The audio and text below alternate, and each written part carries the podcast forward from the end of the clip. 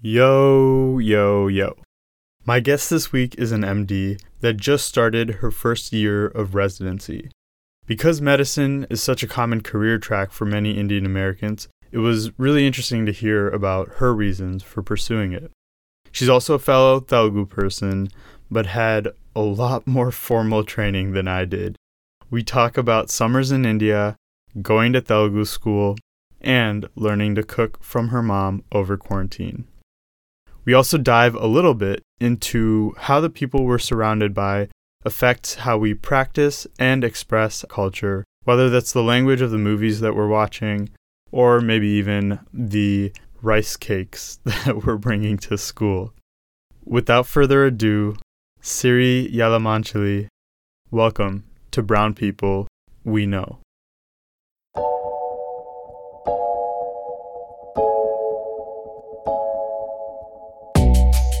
People are going to see this episode, though, the name of this episode, and they're going to immediately know that you're Telugu because your name is longer than mine. Oh. the only names that are ever that long are Telugu names, as far as I've seen. yeah. And Tamil names. Those are pretty long too. You were born in Michigan, and your dad was an engineer, so you, you probably worked for Ford. hmm And then you moved to Ohio, right? Do, do you know like why your parents moved? You were pretty young at the time. Yeah, so my mom actually got a job in Ohio. She works as an internal medicine doctor, so she so she did her residency in Ohio. And my dad did his undergrad at Wayne State, and then he started working there. Well, he got married to my mom, and then my mom went to go live with him in Michigan, and then they both moved to Cleveland. Oh, they got married here. No, no, they got married in India, and then they came here. Was it like an Indian matchmaking Netflix situation? Yeah. Was it really? It was kind of a funny story. My mom was doing her like intern year. They call it like house surgency, which is like a kind of like an intern year of residency in India. And her parents were like looking for matches for her.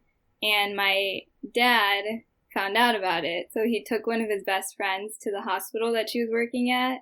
And they went in and they just tell her that they're like, they want a tour of the hospital, but really they like were trying to check her out. So she like gave them a tour and everything, and then that's how they met. Wait, so your dad just heard that her parents were looking? and Yeah, just- that's that's resourceful. Like I don't know if resourceful is the right word. That's hilarious. Okay, so actually, this is an interesting topic now because of this show, right? oh yeah, I'm sure your parents have at least brought it up or asked, right? Or have they not? oh they have. So, do you think you could see yourself like we grew up in America, so I think the idea of that even though culturally maybe it's in the background, like the idea of that because of where we grew up is weird to us. Do you can you see yourself going for like an arranged marriage? Actually, surprisingly, yeah, I think I can, which is probably the unpopular opinion among people growing up here, but I think arranged marriage nowadays, in at least the people that I've seen, is not like the traditional, like, you meet them and then if you like them, you immediately, like, start getting ready to marry them. But I think in terms of parents helping you connect with other people and, I don't know, just kind of showing you who would be potentially a good partner for you and then allowing you to do the rest, getting to know him and stuff. I think that's not a bad idea. Culturally, do you find yourself to lean to take in more of the American aspect or the Indian aspect? Because like when so you you do some quilting or uh, that's it's not quilting, crocheting. Crocheting, cross stitching. You've done that, like at least the ones I've seen. Like you have peacocks, which are kind of you know you see a lot of that in Indian art. You made lemon cardamom cookies, which is Indian food. do you find that culturally you lean more Indian or American? Definitely more Indian. And I know I've grown up here, I was born here, so it doesn't really make much sense. But growing up amongst my grandparents, I was fortunate enough to be raised for a little bit by all four of my grandparents, which was incredible. They actually came here and raised me in Detroit. And we used to go to India pretty often as well. Especially when I was little, we used to go every year. And then when I was in school, we went every other year. So I became really close to my cousins. I grew up with them and they're I guess they were they're very much Indian. They've grown up there, so that's kind of how I've grown up too. Every time you speak about it, it seems like very nostalgic. Like you miss it. Yeah, I really do. It's actually been like four years. Yeah, four years since I've gone to India. So I'm due to go twice by now. But yeah, hopefully after all this corona stuff calms down a little bit, I can go. Another aspect of the Indian American dynamic that I find interesting is Indian culture, I feel like, is very community based versus American culture is very individualistic. And you just mentioned being raised with by your grandparents and like around your cousins. Do you find that you lean one way or another in that regard?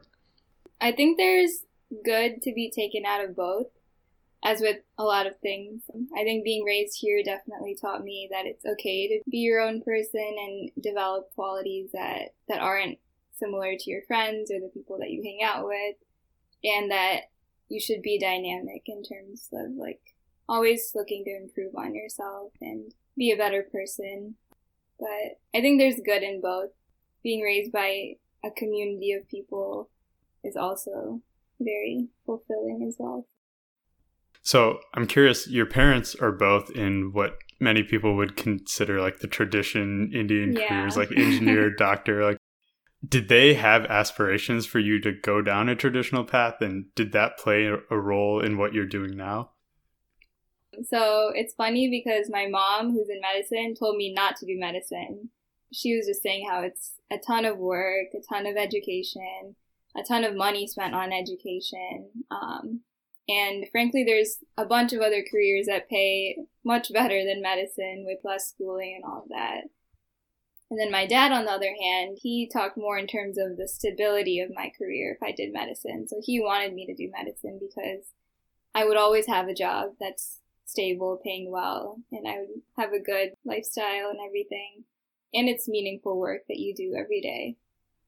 So I was kind of torn because here my mom was, who's in medicine, telling me not to do medicine. But I kind of just wanted to go on my own and see what I was interested in. I did like shadowing, research, all of that in high school. And I did gravitate more towards medicine after all of that. So I ended up doing like a six year accelerated program. So I kind of just like pushed myself completely into it from the start. So I did two years of undergrad and then I had like a guaranteed seat in med school. So as long as you meet certain requirements, you get the seat in med school. So I did two years of undergrad, four years of med school, and yeah, here I am. Were there other things that you had kind of explored or wondered about in high school or prior? Hmm, I have to think back six years. I mean, you're still 23? Wait, oh yeah. About to be 24. I know, like back in the old days. No, um, I used to actually think about biomedical engineering. That would be like what I would major in if I didn't like do the six year program. Yeah, but all the BMEs end up being pre med. Yeah, yeah, that's true. I might have eventually gone that route. yeah. So ophthalmology is what you're planning to go into, right? And your mom had gotten LASIK and then that inspired you to go down that path. And I find that really intriguing because ophthalmology is also like one of those fields where it's both surgical, but also you're doing internal medicine stuff. Is there one that you gravitate more towards that you prefer? Like in terms of surgical versus clinical? Yeah. Uh, no, which is why I picked ophthalmology actually, like part of the reason, because it has both pretty equally. You can kind of tailor your career, which is nice to doing more surgery versus more clinic. I know some people who do cataract surgery four days a week, and that's that's what they love to do, and it's kind of kind of like a system. You just get into the groove of things every day, um, and they like that routine. But I like more variety in my schedule, so I feel like I would want more half and half because I do want to build relationships with my patients and follow them long term but I also really like the challenge of surgery and especially microsurgery. So. And you also want to do mission work. And so mm-hmm. I, that that's something I'm curious about too, especially like when you look at ophthalmology and mission work, like the prime example is the Aravind Eye hospitals. Yeah. Did you know about this? Did that influence your, your desire to do mission work at all? Have you done mission work in the past? I've actually been interested in traveling and mission work since high school, but I haven't hadn't gotten a chance to do it in high school. Partly because my parents were kind of scared to send me out by myself to do this. And in college, I only had two years, so couldn't really have any time to do uh, like study abroad or mission trips or anything. Take time off for that stuff. But in med school, actually, I took I did do a mission trip to Peru, and it was the day after I took step one, which is crazy. So I took step one the day after I flew out to Peru, and I this was a trip that I organized completely on my own, very out of my comfort zone. And I was honestly very anxious even as I was flying there because this was just something crazy that I didn't think would work out, but here I was. And I was flying by myself to do this mission trip with a bunch of medical students from other med school, So I didn't know anyone going into this trip, but it turned out to be actually one of the best experiences I've ever had. So it was basically like a week of the med students doing a health screening kind of clinic. Um, so we did like blood pressure checks, vision checks. What else did we do? Hemoglobin, glucose checks. We did like some exercise practicing with all the um, families there. So it was a bunch of different things, and they would come around each station to get everything checked. But it was so fun. We would rotate to do everything. They were all so excited to see us every morning. There would be like a huge line of people out the door before we even got there. And they were just so grateful for even the littlest things. We got used pairs of glasses and all everything was donated pretty much. And even if the glasses were like terrible, like by what we would call them, they were still so grateful to get them. And I don't know, it just really, really made me realize how important it is to think about healthcare not only on a domestic level, but also how other people in other countries are living as well. Between mission work and I know you're doing research now too, it seems like ophthalmology offers you a lot of different aspects of a career that you want. The ability to, to give back, to experience the world, to maybe dive into a question in regards to mm-hmm. research. So I'm I'm also curious, and one thing I've talked about on previous episodes so you mentioned that your dad wanted you to do medicine for the stability. How much does stability play a factor in the fact that you pursued medicine, maybe even in the beginning, if not now? Did you ever think about it as like a stable path or did that not really apply? I think the career options that I had in mind were all pretty stable, so it didn't really it wasn't really a distinguishing factor for medicine because I don't know. I thought as as much as I knew about biomedical engineering, I thought that was pretty stable as a career. And I don't remember what else I thought about. Oh, I think I thought about dentistry briefly, but that's also a pretty stable career. So I think every all of my options were pretty similar in that way. So I wasn't really thinking about that aspect. I was more thinking about like the education and all the time it would take for me to get to my goal. But I realized that none of it really matters if you're really interested in it and and if you do a six year program. Which definitely helped, but even without Did you have to take the MCAT for that? Yeah, I did. Oh my gosh, it was terrible. But we only had to get like a minimum score, so that was nice. But yeah. I know a lot of people who really struggled with the MCAT and they had to take many years off um, between undergrad and med school. So definitely, I, I was pretty grateful that it was so easy for us. It's nice to at least alleviate like the time concern, right? But speaking of school, I know another thing that your parents made you do when you were younger was to go to Telugu school. I find it so interesting that you don't speak in Telugu to your parents. Like I speak in Tel- I speak in broken Telugu to my parents. I'm assuming that your parents sent you to Telugu school not just because they wanted you to be proficient in the language, but also because they wanted you to retain the culture, right? How much of that do you think about for yourself? Like how much in terms of you retaining your own culture is that important to you and then and how are some ways you go about doing that? That's a good question. Yeah, I do think it's very important to me to retain my culture and strengthen it and pass it along to my kids. Like, I do want them to know Telugu, and they better know Telugu. so my amama, she, my grandma, she taught me like very basic Telugu when I was younger, but of course none of that stuck with me. But going to like formal Telugu classes, I really didn't like it at first.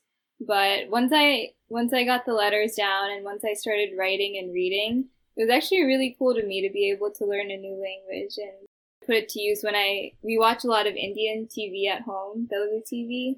So it was nice to finally be able to like pick out some of the letters on the TV. Yeah, so I really actually enjoyed. How old that. were you when you were in Telugu school? Um, this was probably middle school. Oh, so you were like pretty old. I mean, at that point, yeah, Yeah, to yeah. be like learning a. I was one of the seniors in the class. was your sister in it as well? Yeah, she was too. She didn't take it as seriously because she had a bunch of friends in her class, so they just kind of goofed off. But no, I actually wanted to learn after a while. After a few classes, I was like, okay, like I'm gonna learn how to do this the right way. So I guess another way that you're retaining culture is during quarantine, your mom has been teaching you a few recipes. yeah.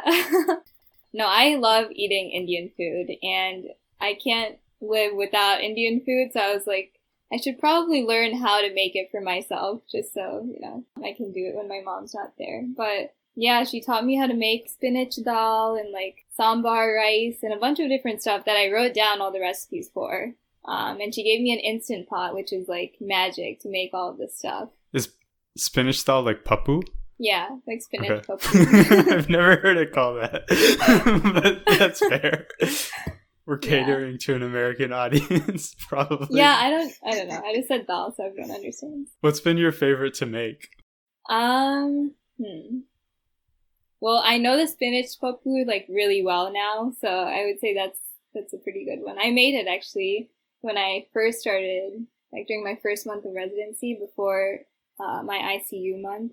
I made it once, and I made like a lot of it unintentionally. So I put a bunch of it in my freezer, and I'm still like eating that now, like a month later. Nice. I have a classmate that her mom apparently mails her kuras frozen kuras how to curry curries frozen to Michigan. Like she'll she I think they live in like Jersey. Yeah, I don't even know how she oh my does gosh! it. but yeah. Wow, that's really nice. I shouldn't get those ideas though, because I do want to cook on my own. And when you make dosa, you make it crispy, right? The way it should be made. no, no, no, no. It has to be a good medium, half crispy. Half there is a right way to make those. When you touch the right it, it way to eat crack. them is to eat it like a normal dosa, not mix it in all the chutney and stuff. Yeah, that's the right way to eat dosa. But puri, you definitely peel apart. No! Oh my god! the thin layer is way better than the thick one. If I could just have, so you just Thin- eat like the airy part? That's what you do? well, I eat that first. I well, normally I save the best for last in most aspects of my life. But when it comes to puri, I, I eat with the thin part, the thin layer first. oh my god. Finish all the thick That's ones. so weird. I've never heard of anyone doing that. That is the way you're supposed to eat this. It's a Who well-known fact. It's a taught you how to well-known fact. it's established. You can look oh it up. Gosh. Don't look it up right now, though. okay, so you also mentioned that you watch Telugu TV at home. hmm It's actually really funny because my Telugu was like when I was a kid, it was like really really bad. But then I watched so many Ravi Teja movies that Oh yeah. it, it became better. That's why like I would go around saying things like "boka," and I would do the thing with the face oh yeah. that he does in like Venki, like sticking out the tongue and all that. Yeah, yeah. Um, yeah, I got scolded for that pretty often, but. Mhm. I know that you watch, or at least I think that you watch more Hindi movies than Telugu movies, right? Mhm. When you think of your cultural background, for me, I do tend to think of it as like South Indian or Telugu versus just Mhm. Indian broadly. Do you make that kind of distinction, or to you, is it all kind of the same thing? No, I definitely do make that distinction just because North Indian cultures and traditions are very different than South Indian. Obviously, there are similarities, but there are pretty pretty big general differences. I think me watching India, me watching Hindi movies is just like that was just kind of recent after maybe college started because I roomed with two Gujarati girls. So they obviously watched Hindi movies and I watched with them and there was always really good Hindi options on Netflix and there weren't many Telugu options. So I think that's how I just kind of got used to Hindi more. But I still watch Telugu movies, just not as much. And my dad like always downloads Telugu movies. They still, my parents still watch a bunch of Telugu movies when uh, they're at home, but my dad always downloads new ones, and then they never end up being good. So I, I just like lose hope every time. Yeah, they've the Telugu movie industry has slowly declined. declined. After the Bahubalis, nothing is good. I felt like it started a little before that. Although I like Vijay's movies. Oh uh, yeah. Mm-hmm. Like Pelli Choopulu is really good. And you then mentioned this so I know it's so good. It's like the new hundred percent love. Oh my gosh, that movie was so good. Then why why haven't you seen Pelli Choopulu? I don't know. Indian movies have like you need a dedicated amount of time to watch. Oh, for sure. They're like eight hours long. Yeah, I know. I can't just watch them on like a random evening when I have to wake up at four the next morning. Yeah. When I was a kid, I would skip all the songs, but now I skip the songs and the fights because I'm like, I yeah, really don't yeah. have time for this. But it is, it is funny, just the difference, the contrast between like Indian and American movies. So you also mentioned that you had two Gujarati roommates. Growing up, did you tend to have more Indian friends than American friends, or was um, it a blend? So actually, in the city that I grew up, there were not many Indian people and not many Telugu people. In my high school, there was actually only one. Yeah, like one other one other Indian person. This is in Akron. This was in Avon. In Avon. School, okay. Yeah. So I didn't really have that many Indian friends until college. And of course, in a six year accelerated pre med program, there's going to be a ton of Indians. so, yeah, that's where I made most of my friends that I still have now. When you were in this high school with like one other Indian person, mm-hmm. did you find that you either over or under expressed when I asked you earlier, you said like you felt more Indian than American, but do you feel like that has changed over time as you've like found Indian friends or? Yeah, I think it has actually. I remember a few experiences in high school uh, where I'd be eating lunch, okay, and I feel like you know where this is gonna go, but I would bring Indian food. I would bring idli, okay, like the most generic. I just say they're rice cakes to people who ask. So like I would have friends that like look at it and be like, what is that? And like, it's all about the tone, you know, in their voice. And I would just feel really awkward bringing food. So I would just never bring Indian food. Never really make an effort to share my culture as much because I thought it was just way too different.